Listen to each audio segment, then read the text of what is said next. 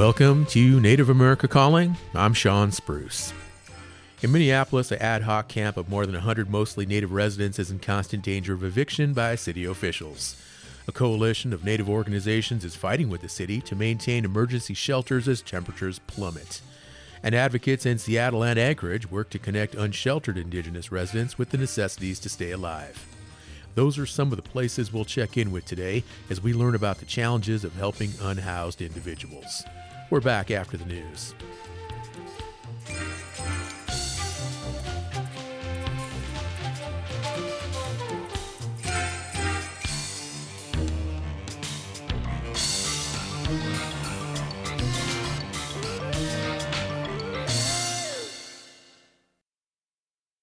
This is National Native News. I'm Antonia Gonzalez. Montana State University will soon help communities and tribes in six states obtain environmental and energy related grants. Montana Public Radio's Aaron Bolton explains. The U.S. Environmental Protection Agency is giving MSU $10 million to set up an environmental justice resource center. This is one of 10 centers nationwide. The Bozeman Center will serve Colorado, Montana, North Dakota, South Dakota, Utah, Wyoming, and 28 tribal nations. These centers help local governments, nonprofits, tribes, and other eligible entities apply for grant programs. The program's main intent is to make it easier to apply for funding from the Inflation Reduction Act and Congress's recent infrastructure bill. But the center will provide assistance with any grant process. It's intended to help communities who might otherwise not have the expertise to navigate complicated grant applications. In Columbia Falls, I'm Aaron Bolton. The HBO series True Detective Night Country features a fictional town in Alaska. While most of the filming was done in Iceland, some scenes were shot around Nome. KNOM's Ava White reports that producers have been in touch with locals to get insights and feedback for the show. Marjorie Tahbone is one of five people on the Inupiaq Advisory Council, which was the team working with the show. She says the producer's goal was to, quote, make the show about a place like Nome. She says the board reviewed the scripts and shared their concerns with writers about scenes and lines that seemed inaccurate or questionable. One of those changes was featured in the first episode. There is a scene in there where the caribou, in the original script, it was elk. And then we're like, we have no elk in Alaska, let alone up in the Arctic. She says the council encouraged producers to include Inupiaq words and learn about the meaning behind traditional Alaska Native stories. Tahbone says they even helped choose most of the Inupiaq names for characters in the town. The council also encouraged including trigger warnings for the show because some episodes regard the missing and murdered Indigenous people epidemic. And we advise about leaving traditional parts in and taking other elements of the story out just to maintain like the integrity um, of the story and kind of keeping it true. Tahbone says she was glad to be part of the advisory council and to help ensure the content was as accurate and respectful as possible. She says she hopes it can pave the way for more Indigenous people to work in the film industry. I'm Ava White. True Detective Night Country follows the investigation of eight men who operate a research station and vanish without a trace. The show stars Jodie Foster and Kali Reis. The series is in its fourth season and premiered January 14th. The Winnebago tribe of Nebraska has filed a lawsuit against the U.S. Army to repatriate the remains of two children from Carlisle Indian Industrial School in Pennsylvania. The tribe made a request in November 2023 for the return of the remains using the Native American Graves Protection and Repatriation Act, or NAGPRA. The Army denied the request in December, saying NAGPRA could not be applied to carry out repatriation. Last week, the tribe initiated the lawsuit represented by the Native American Rights Fund, the tribe seeking to enforce NAGPRA to repatriate Samuel Gilbert and Edward Hensley, who were taken from their home more than 100 years ago and never returned. I'm Antonia Gonzalez.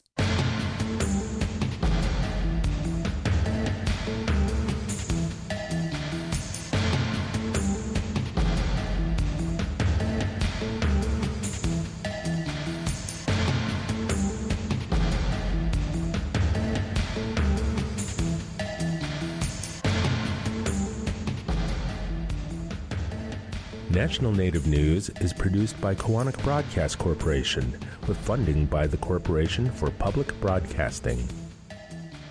Support by BNSF Railway, proudly supporting the nation's economy by moving the goods that feed, supply, and power communities across the country. More at bnsf.com slash tribal relations. Does your club, institution, or other group need custom branded apparel? A wide variety of t shirts, hoodies, and much more, all custom printed or embroidered, are available from nativescreenprinting.com, a division of Sky Screen Printing who support this program.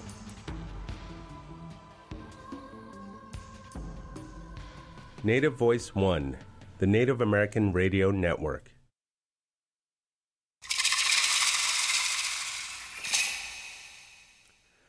This is Native America Calling, your National Humanities Medal winning radio show and podcast. Officials in Rapid City, South Dakota just shut down work to set up an emergency warming tent for unsheltered indigenous residents. The order came just as temperatures fell below zero. The organizations setting up the shelters say they were responding to concerns that many Native unsheltered residents aren't comfortable going to other established options.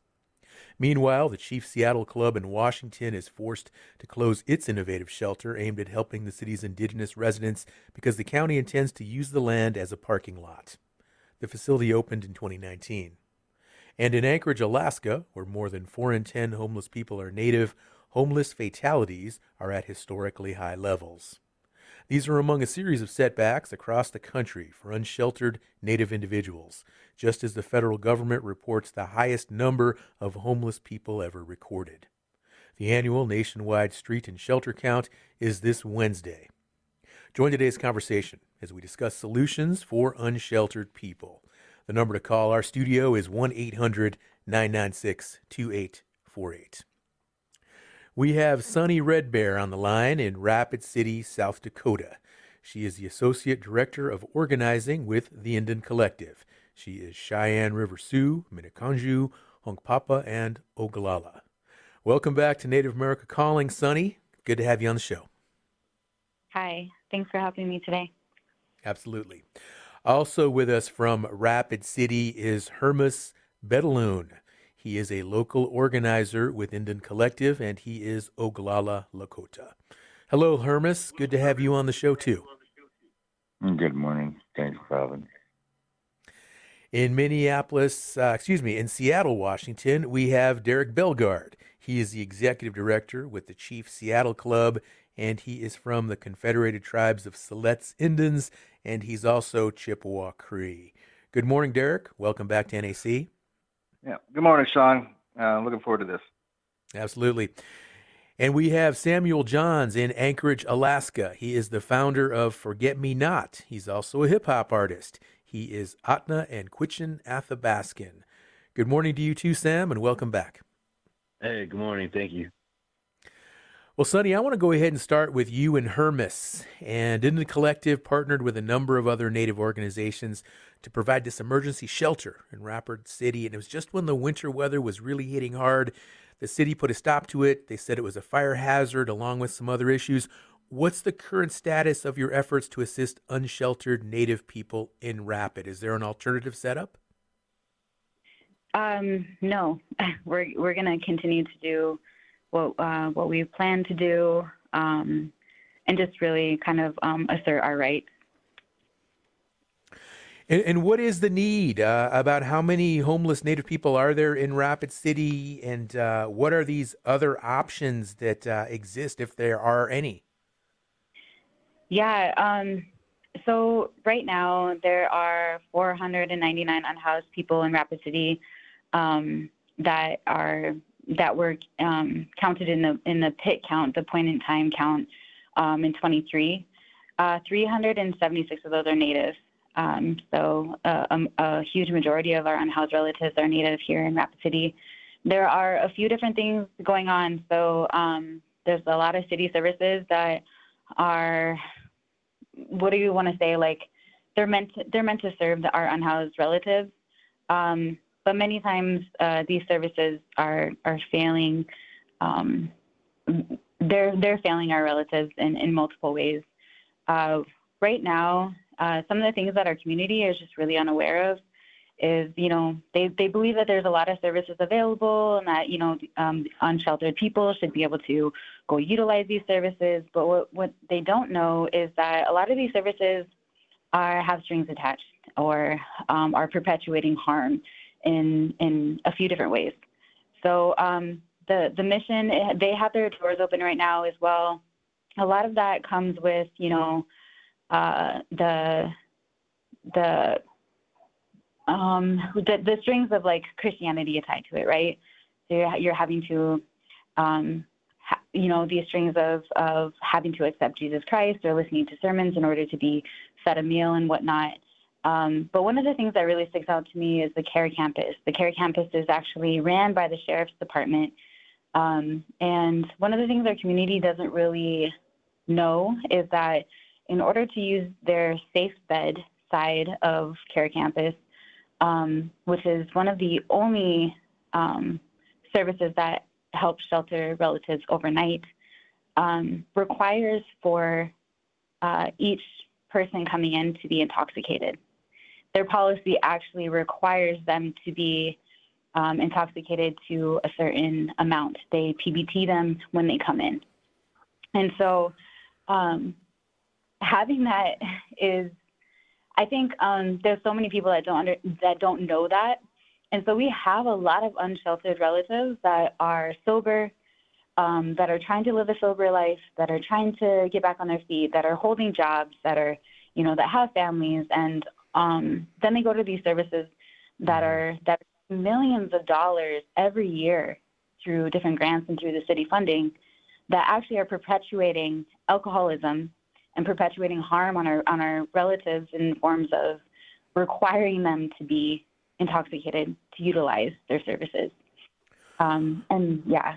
Okay, so if you're a native person, you're unsheltered, and uh, you're not intoxicated, and you uh, you don't want to embrace the Christian faith, you're not welcome at these homeless shelters. That's what you're telling us, right? Uh, you you will be turned away. It could be negative 40 wind chill, and and we've seen it this last this last week, week and a half. We've seen dozens of people getting turned away because they were sober. Mm. All right. Hermes, I, I, want to hear from you now. I mean, what are you seeing there on the ground in Rapid City and the unsheltered people you talk to?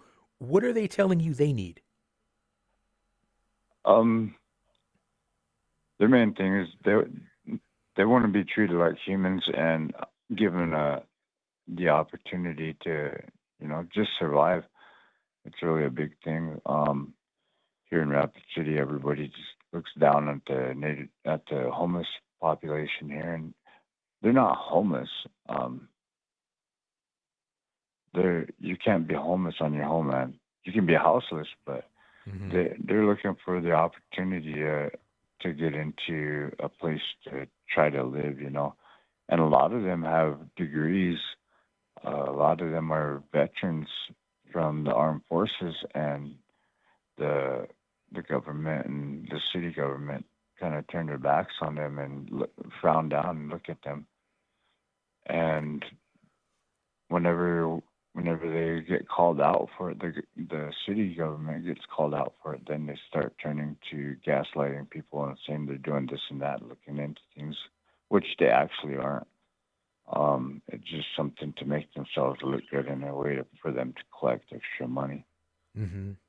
Hermes, what do you think uh, is driving the issue then of of unsheltered, unhoused Native people there in Rapid City? I mean, there's there's so many dynamics at work here, and, and you hear people all the time debate. Well, it's an issue of poverty. It's there's addiction issues. Uh, maybe it's a domestic violence issue. I mean, what do you see as as the root cause here, and how well is the city addressing that root cause? Um, the a large part of it has to do with the housing situation here. Um, there's almost no housing here, and the ones that do get in, the they get evicted right away. Um, there's there's a young couple that just got an apartment the other last month they paid their first month's rent and they went to pay for um they were waiting for payday which was just a couple of days after rent was due and they already got an eviction notice without even giving them the opportunity uh, for their money to come in. So mm. a lot of that is has to do with housing. So Okay. A lack of, of housing, affordable housing perhaps there in the Rapid City area. Sunny, tell us more about these unsheltered residents, the native unsheltered residents there in Rapid. Are are they coming in from other communities outside of Rapid City or are they they more like local urban native people who've been there for a long time? I think it's a mix of both. Um, we have various different reservations around this area there's a lot of transient um, people that come to visit, especially during the summertime. Um, a lot of traveling that happens, and so, um, and then not to mention, you know, Rapid City is is um, is a center of like tourism. So there's a lot of tourism that happens here. That we have the Ellsworth Air Force Base as well, who are bringing in, you know, um, I think 2,000 families in the next. Uh, it's already starting to happen. A lot of the development over in that area. But you know, as Herman said, you know, Rapid City is is the, the housing shortage is a crisis here, and like like most places, you know, this this type of planning should have um, been happening, you know, 20 plus years ago. But now we're experiencing it. You know, we're we're lacking uh, over 5,000 units of housing here in Rapid City, and we're continuing to grow. So yes, our unsheltered relatives, um, these are their homelands. These are where we are from. This is um, this is our home, and you know, they we talk about you know one of the biggest things like that has come up recently is talking about how homelessness is a choice. They just had like this community gathering um, in this church the other day with all these city services and churches and congregations. It's supposed to be like a interfaith kind of meeting, which um, uh, most of the people that were on the ground were not invited to it. So there was a bunch of people kind of like on the outside talking about homelessness and our relatives and whatnot. And they talked about how homelessness is a choice. And, you know, here at my work, you know, we sit around and we talk about these things and and then we get out and do the work, right? So we we're not just about talking about it, but one of the biggest things is like it's not much of a choice if you don't have your basic needs met.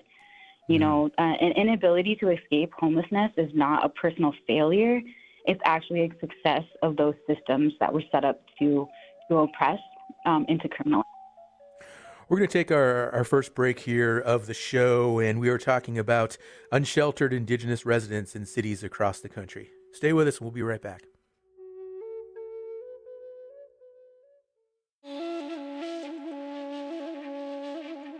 Inspirations from a Plains tribal childhood find a contemporary interpretation in John Hitchcock's prints. He's one of the artists who will give us a lesson in contemporary printmaking from a Native viewpoint. That's on the next Native America Calling.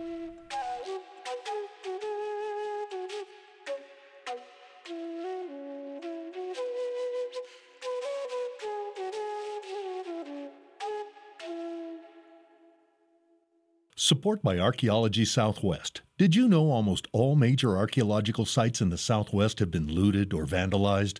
Looting and vandalism impact Indigenous people, past, present, and future. Every day, countless Native American cultural items are lost or damaged forever through looting and vandalism. Federal and tribal laws protect archaeological resources.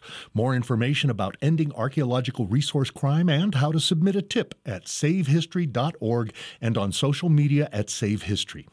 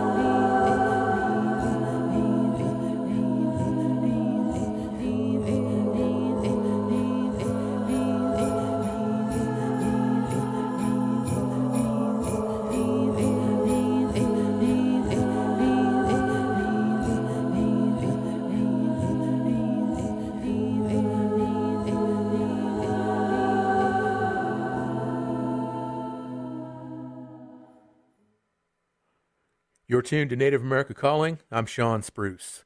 We're getting a glimpse of challenges facing unsheltered Native residents in several cities. The end of federal COVID rent relief money propelled the nation's overall number of homeless people to the highest it's ever been. And a number of facilities that help Native residents specifically are struggling. Give us a call, 1 800 996 2848, if you'd like to add to today's conversation any insights you can offer with regard to unsheltered Native relatives. Our number again, 1 800 99 Native. And our first guest today, Sunny Red Bear and Hermes Betaloon, are with Indian Collective, and they're talking with us about the challenges they face with uh, unsheltered Indigenous relatives there in Rapid City, South Dakota. And Sunny, before break, uh, we heard Hermes talk about just the lack of housing, affordable housing there in Rapid City, and you mentioned uh, going to some sort of a listening session, and the, the the perspective was like, "Hey, homelessness is a choice," and and people just need to get out there and secure housing on their own kind of thing. And let's talk a little bit more, though, about these folks right now, these folks that uh, you were trying to help with this emergency shelter. Here it is, it's only the middle of January. We've got a lot of cold left. Uh, in this winter season, so what's going to happen to these folks right now that don't uh, doesn't sound like they have a place to go?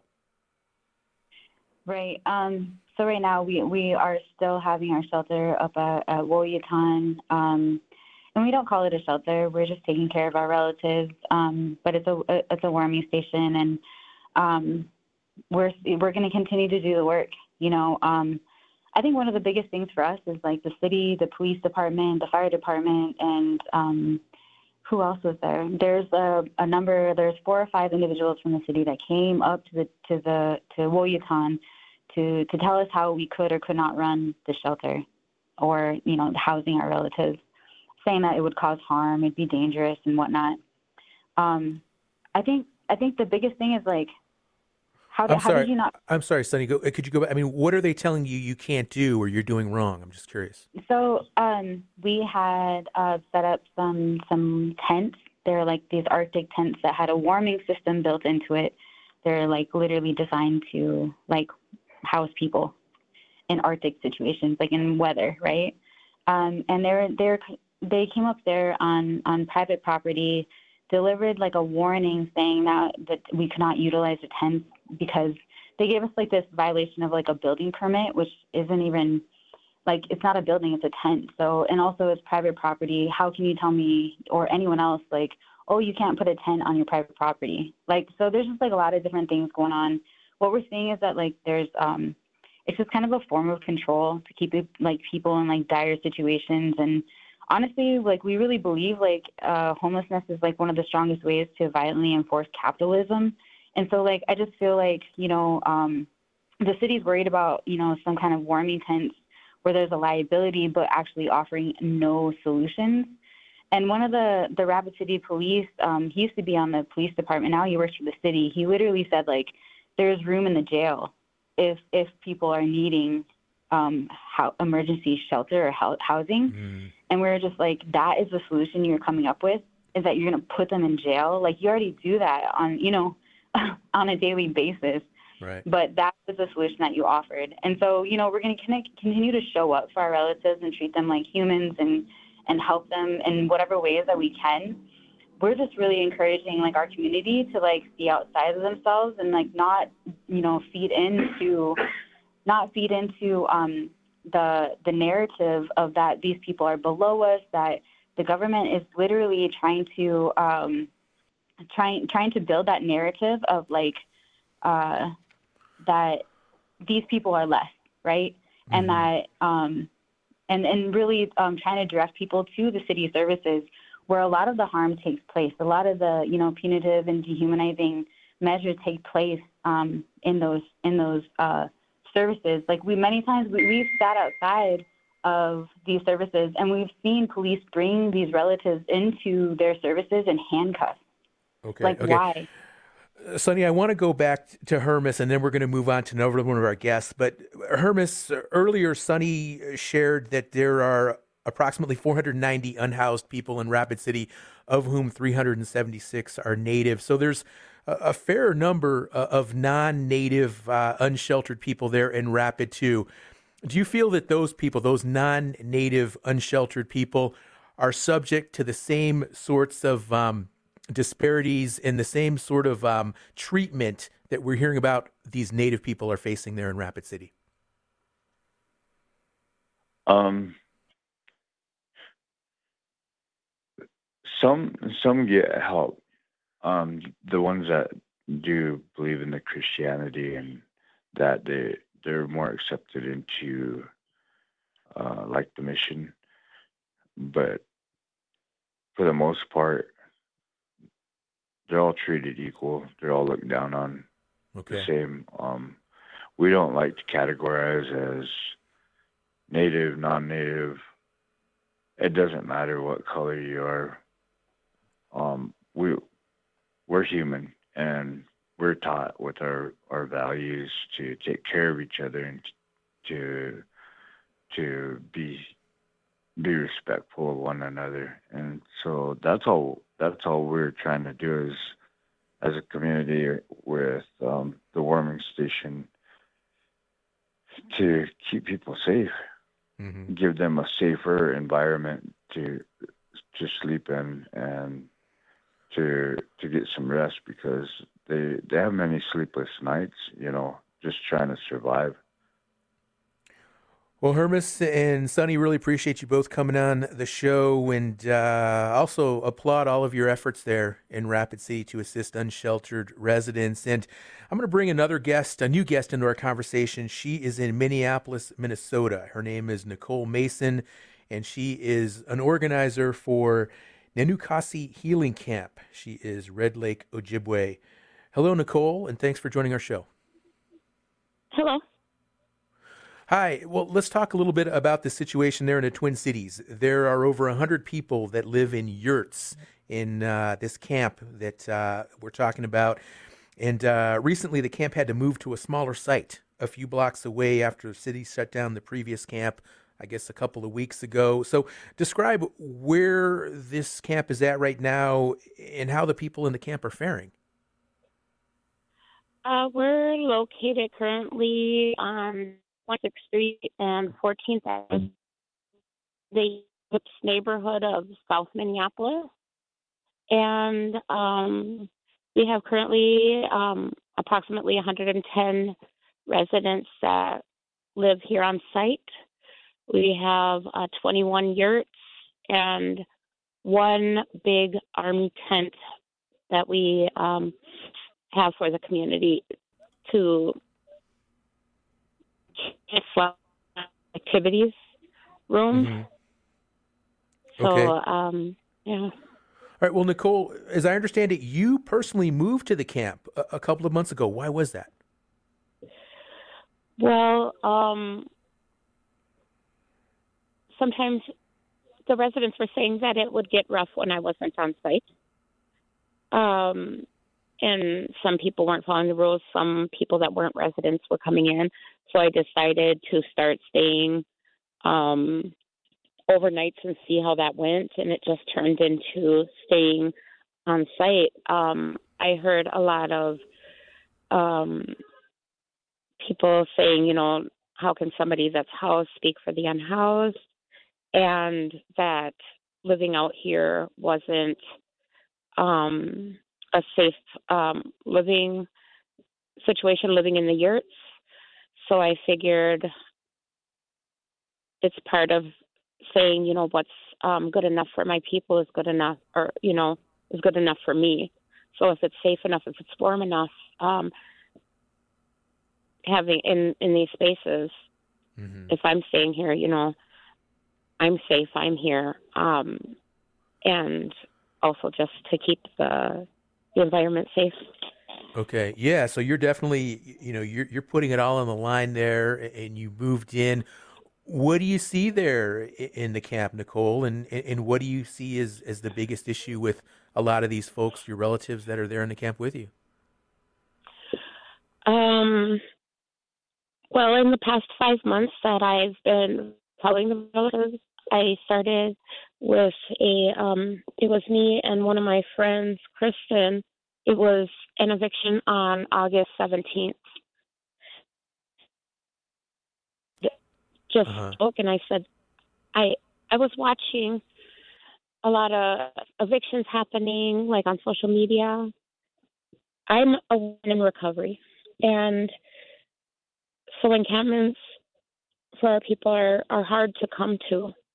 Um, and so it was hard. I came a few times for evictions and just seeing how I can help out, but I it gave me a lot of anxiety. So I took a step back and I went to ceremony and I worked on myself a lot before I could actually come in here to help the people. But I saw the patterns. I saw the patterns of evictions happening weekly by weekly by the city of Minneapolis. And I would also see a lot of people looking for the relatives, so relatives coming up missing. And so I noticed every eviction our people come up missing. Every eviction, we lose people in overdose. Um, people are out there. You see the people and like the desperation in their eyes of where do we go? Asking where are we supposed to go? Where's everyone going? Um, it was really sad, and it like broke my heart because like not that long ago was I out here, you know. And so when I started following them, I was like, had this big idea of how I thought maybe things should go to help people get into recovery that's like our biggest issue is drug addiction, mental okay. health, um, addiction. And Nicole, is, yeah. is addiction what's prompting so many of these evictions you're describing? I mean, I what's the justification? So. What's the justification for people being evicted? What are they telling those folks? That it's it's in our our current city policy, from what I understand. Um, I'm really new to like politics and anything like this. Um, I just know what's in my heart. I know being here, um, I have that experience I've used with a lot of the people that were here before. So, like, all of this organizing, I've never done anything like this. This is my 1st mm-hmm. time. Um, so I'm learning. And um, yeah, I, I think that the, it's just policy. From what I understand, okay. I we had a meeting with the mayor, and he said that um, having the structures out, you know, tents and things like that, are not allowed. Encampments are not allowed in the city right now. And okay, so, so the camp has been be evicted. Okay, and and now that yeah. the camp is in this new location, I understand it's a smaller site. I mean, what's the possibility of in another few weeks them coming along and saying, "Well, you have to. We're going to evacuate this camp, and we're going to move you somewhere else." I mean, is that a a, a very real possibility? Most definitely. We haven't so, been promised anything, so I'm also living with not oh. knowing what the future holds for myself, along with okay. the relatives. Everything they go through, I'm going through. Nicole, what would you like to see the city do? What type of action, what types of solutions can you envision for for making this problem, alleviating some of this uh, unsheltered uh, crises issues that we're talking about today there in Minneapolis? Well, my vision for the people is to have a culturally specific, and the relatives here at the camp came up with the wording of a healing center, but it is a treatment center. So, a detox center where we can care for them during their withdrawals and be there for them because they they've expressed how uh, detox centers are very lonely and um, they're not they're very alone. They're just put in a room to go through it without having any traditional medicines, without having any support. They're just left alone. And so, um, coming up with a good plan for detoxing, um, meeting people where they're at, and coming up with individualized plans uh, for them. And so, it would be a culturally based treatment center with lodging here in the city. There's a Wellbriety um, reading that is in the Wellbriety book that says if you have a um, forest of sick trees and you take one of the trees out and you re- you take it away, you nourish it, you you you hydrate it, and you nurse it back to health. Then you take that tree and you put it back in the sick forest. Not too mm-hmm. long before that tree becomes sick again.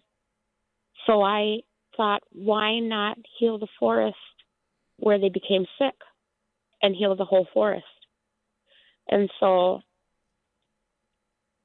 I, as I followed the relatives, I I hear them. I hear what would work. I hear what their struggles has been to even go into recovery, and brought all those ideas to my tribe to come up with a um, plan to present so that we can make this happen and ask for land back from the city so we can start developing the treatment center.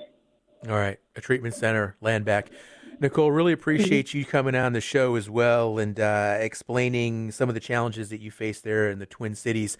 I want to head west now to Seattle, Washington, where we have Derrick Belgarde. He is the executive director with the Chief Seattle Club. And Derrick, thank you again for joining our show. And let's talk a little bit about Eagle Village. Now, you came on our show a few years ago and you shared this promising new village specifically for unsheltered native residents in Seattle. However, now those days for the shelter are numbered. What's the update there? Yeah, well, I got some good updates for it actually. Yeah, uh, Eagle Village opened up 2019. We were um, on a um, vacant metro lot, which is the King County or the county um, metro system. It's basically a lot they weren't using. Um, and 20, we had 24 shelter beds originally, increased by five with little pallet homes. So we have 29 shelter beds there.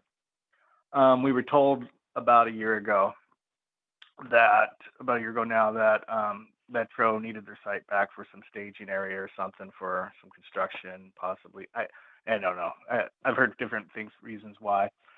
So um, we started looking for another site and then we ran into a roadblock of trying to uh, find the funding. It wasn't going to pay for itself. Um, it was going to need new tiny homes um, and all that. It was basically going to cost around a million bucks.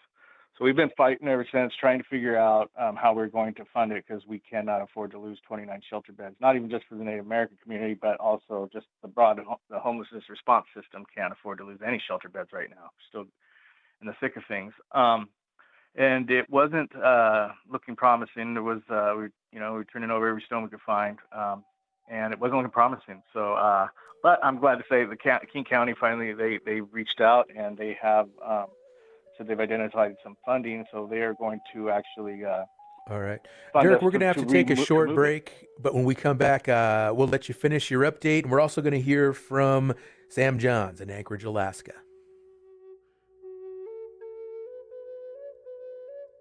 This program is supported by AmeriCorps Vista. You can kickstart your career by joining thousands of AmeriCorps members in the VISTA program serving to alleviate poverty.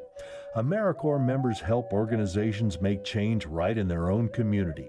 A service opportunity that fits your ambition can be found at americorps.gov slash vista today. That's A-M-E-R-I-C-O-R-P-S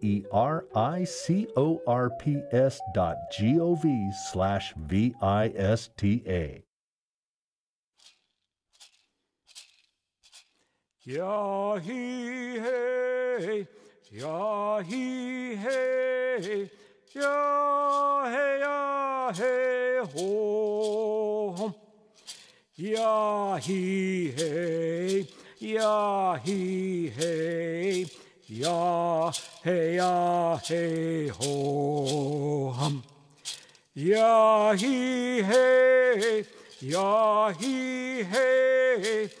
he hey, ya he hey, ho. Hum.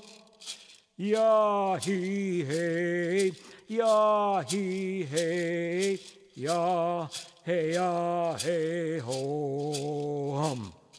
Ya he hey ya he hey ya hey ya hey ho hum. Ya he hey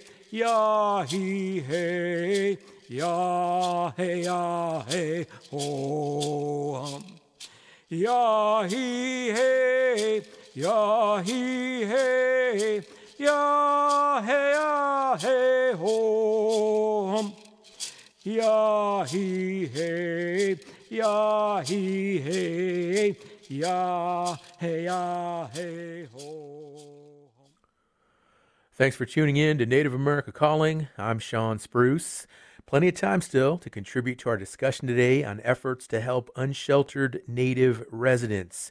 Do you have an unsheltered population in your community or nearby? If so, give us a call. Tell us what you think is uh, is the driving cause there, and what it would take to alleviate that issue that uh, faces your community.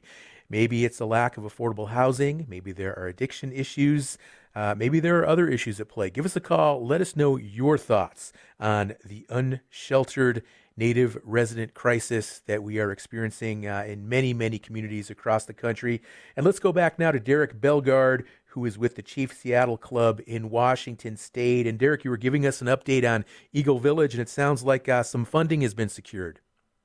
Yes, yeah, it, it has. Um, unfortunately, it's a little bit um, late, so there will be a little bit of disruption of services. Um, we did get an extension on the site to go through March, but it takes uh, you know about six months or so to get a tiny house village up up and running um, with uh, um, construction and all, all that, those little things. Even though they're very minor projects, they still take time. So we probably won't be able to open up till June. So there'll be a, about a three month gap. Um, but we've got to figure out where nobody's going to go back to homelessness because of it. But we will have some staffing displacement. But um, yeah, um, we're we're happy that that it's there because we really need it. We just recently re, um, structured our five-year strategic plan for the Seattle Club, and that's to get our um, single chronic adult homelessness down to functional zero here in our native community, Seattle. And um, one of the things it's going to take is we our goal is to have 100 shelter beds within the next year. We right now we're at 51, so we can't afford to be losing any if we plan on trying to solve this homelessness problem. And Derrick, please remind us of the need there in Seattle. What is the percentage of Native people who make up the homeless population? Yeah, where are they from? Um, yeah, so uh, you know, I think these these numbers are probably kind of throughout Indian country, urban Indian country.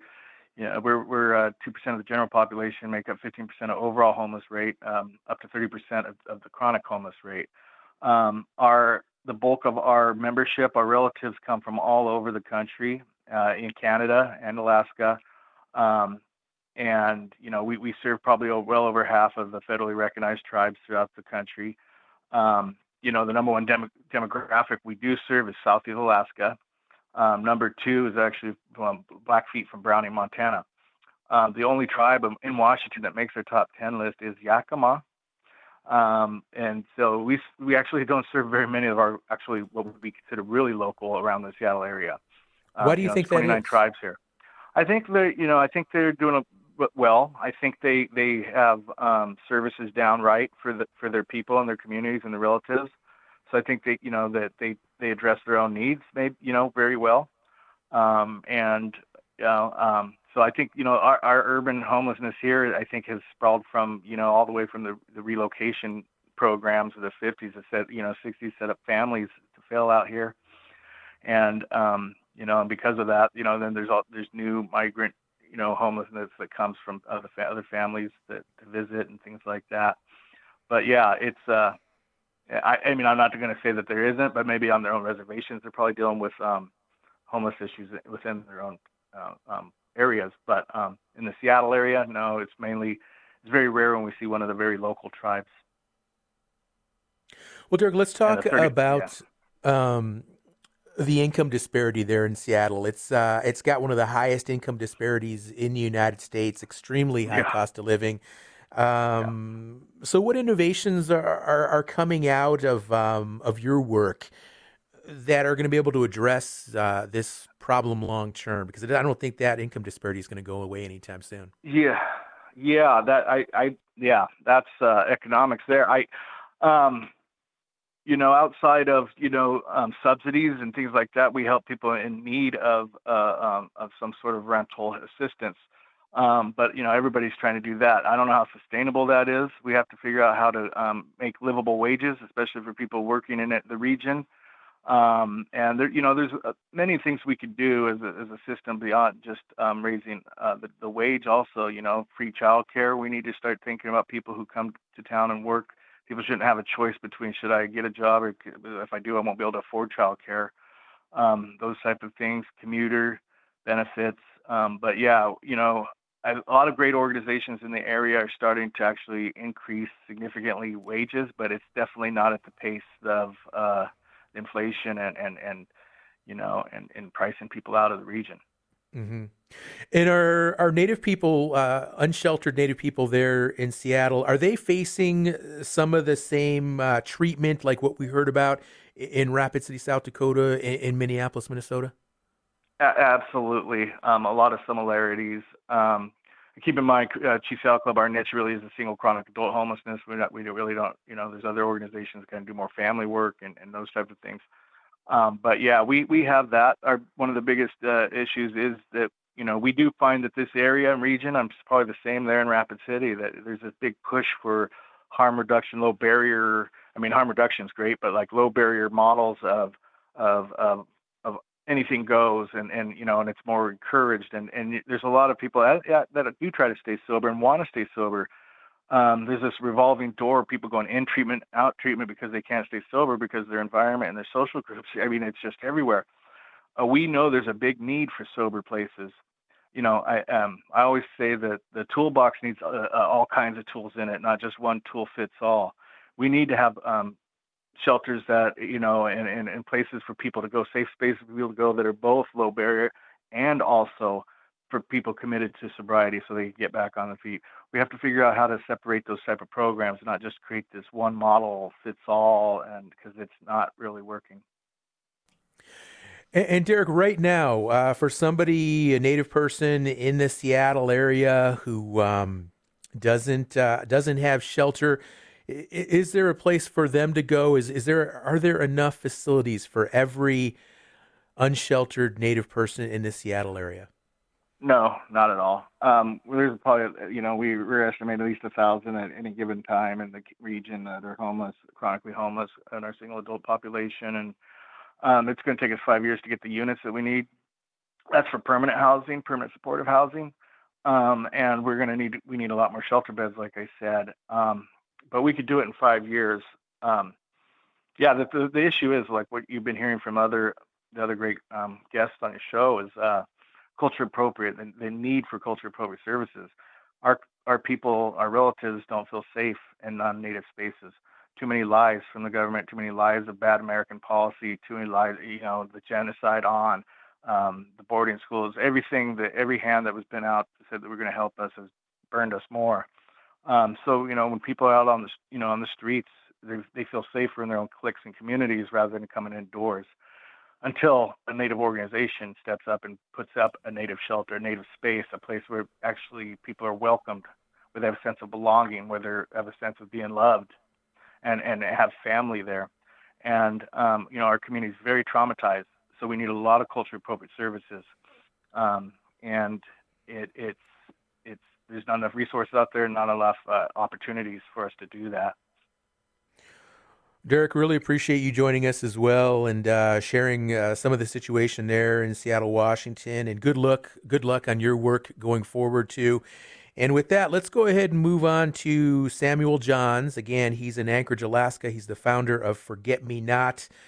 And Sam, appreciate you joining us. Appreciate your patience as well. And Anchorage, as I understand it, ha- has a unique problem. So, as briefly as you can, tell us about the developments that led to the closure of the Sullivan Arena there in Anchorage as a shelter? Uh, uh, pretty much just you know capitalism that you know is closing the the Sullivan Arena. Um, people want hockey.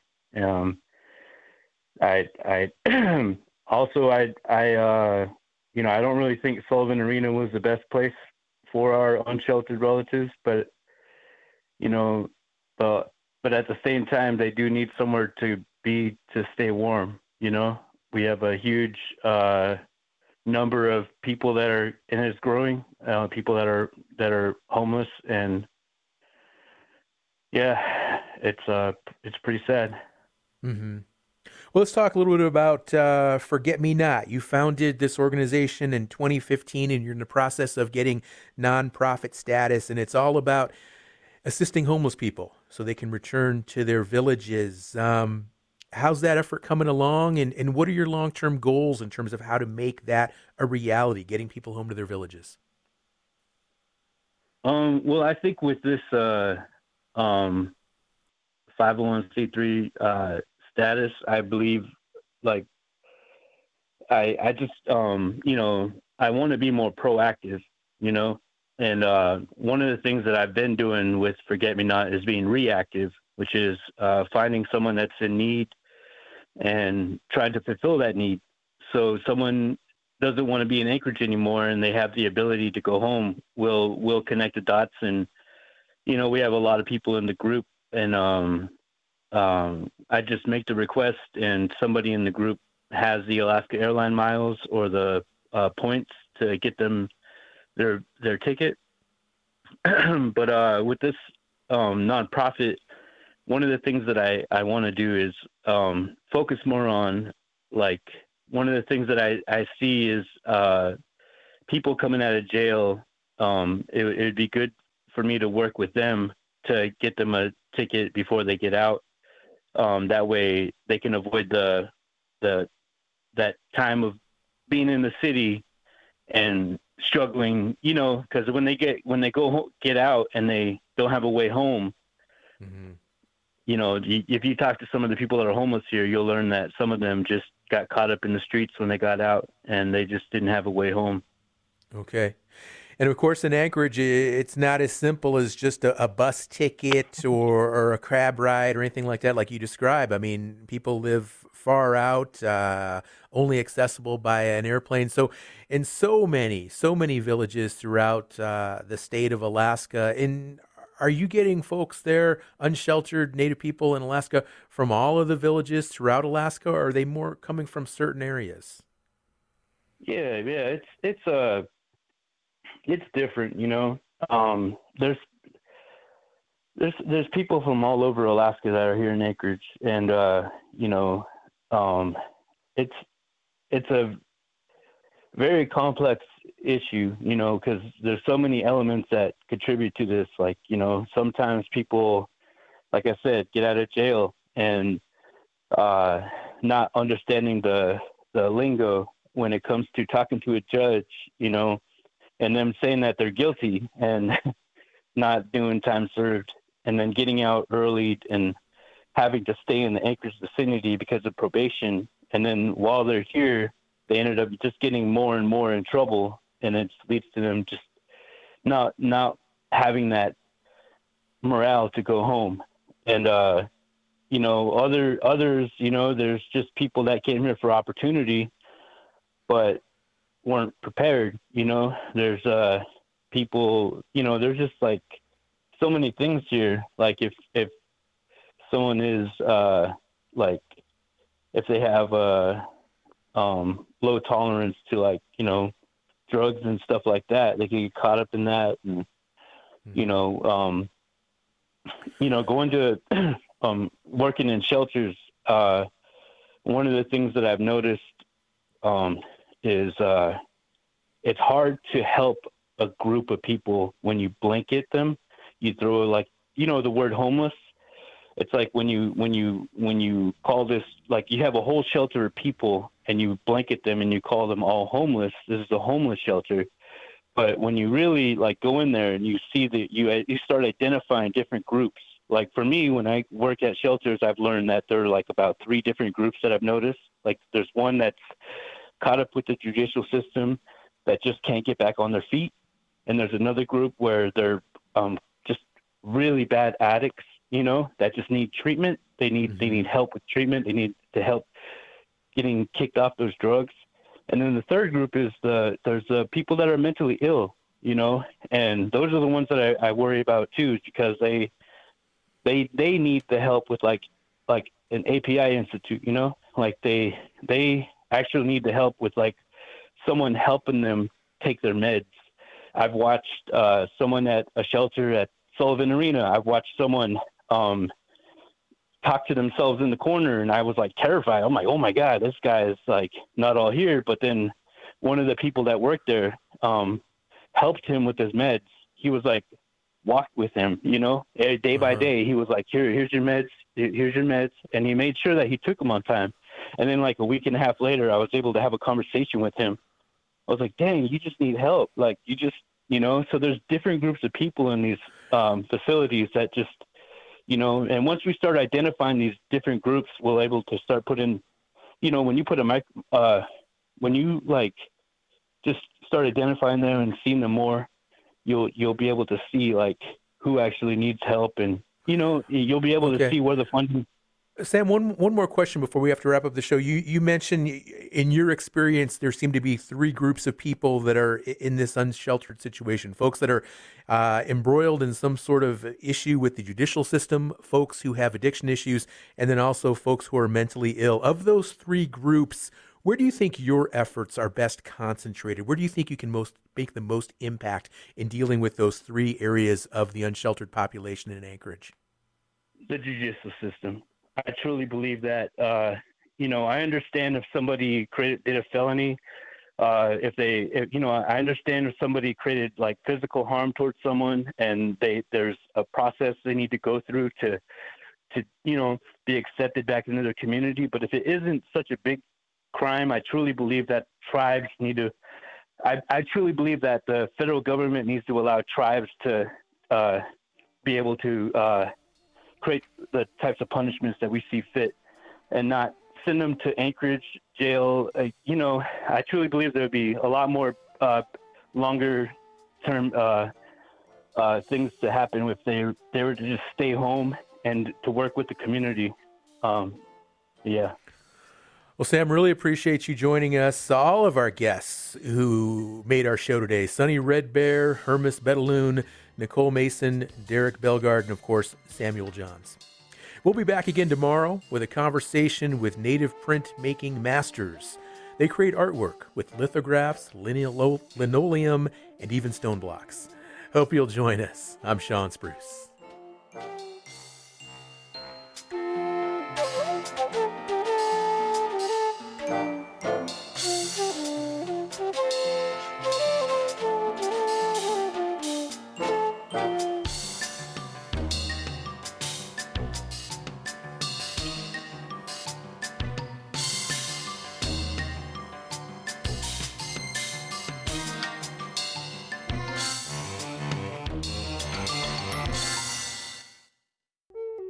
Support by BNSF Railway, proudly supporting the nation's economy by moving the goods that feed, supply, and power communities across the country. More at bnsf.com slash tribal relations. Skugtash. Support by Ramona Farms. For over 40 years, Ramona's American Indian Foods has revived tepary beans, pinole, traditional wheat flours, and more. Delivery for your holiday gatherings available on orders placed at store.ramonafarms.com. OCO, oh, Happy New Year. Now is a great time to start new habits that will keep you healthy. Eating right, getting plenty of exercise, and enough sleep are key to a healthy lifestyle. Talk with your healthcare provider about changes you can make to let the new year be one of your best years. For more information, contact your local Indian healthcare provider or visit healthcare.gov. A message from the Centers for Medicare and Medicaid Services.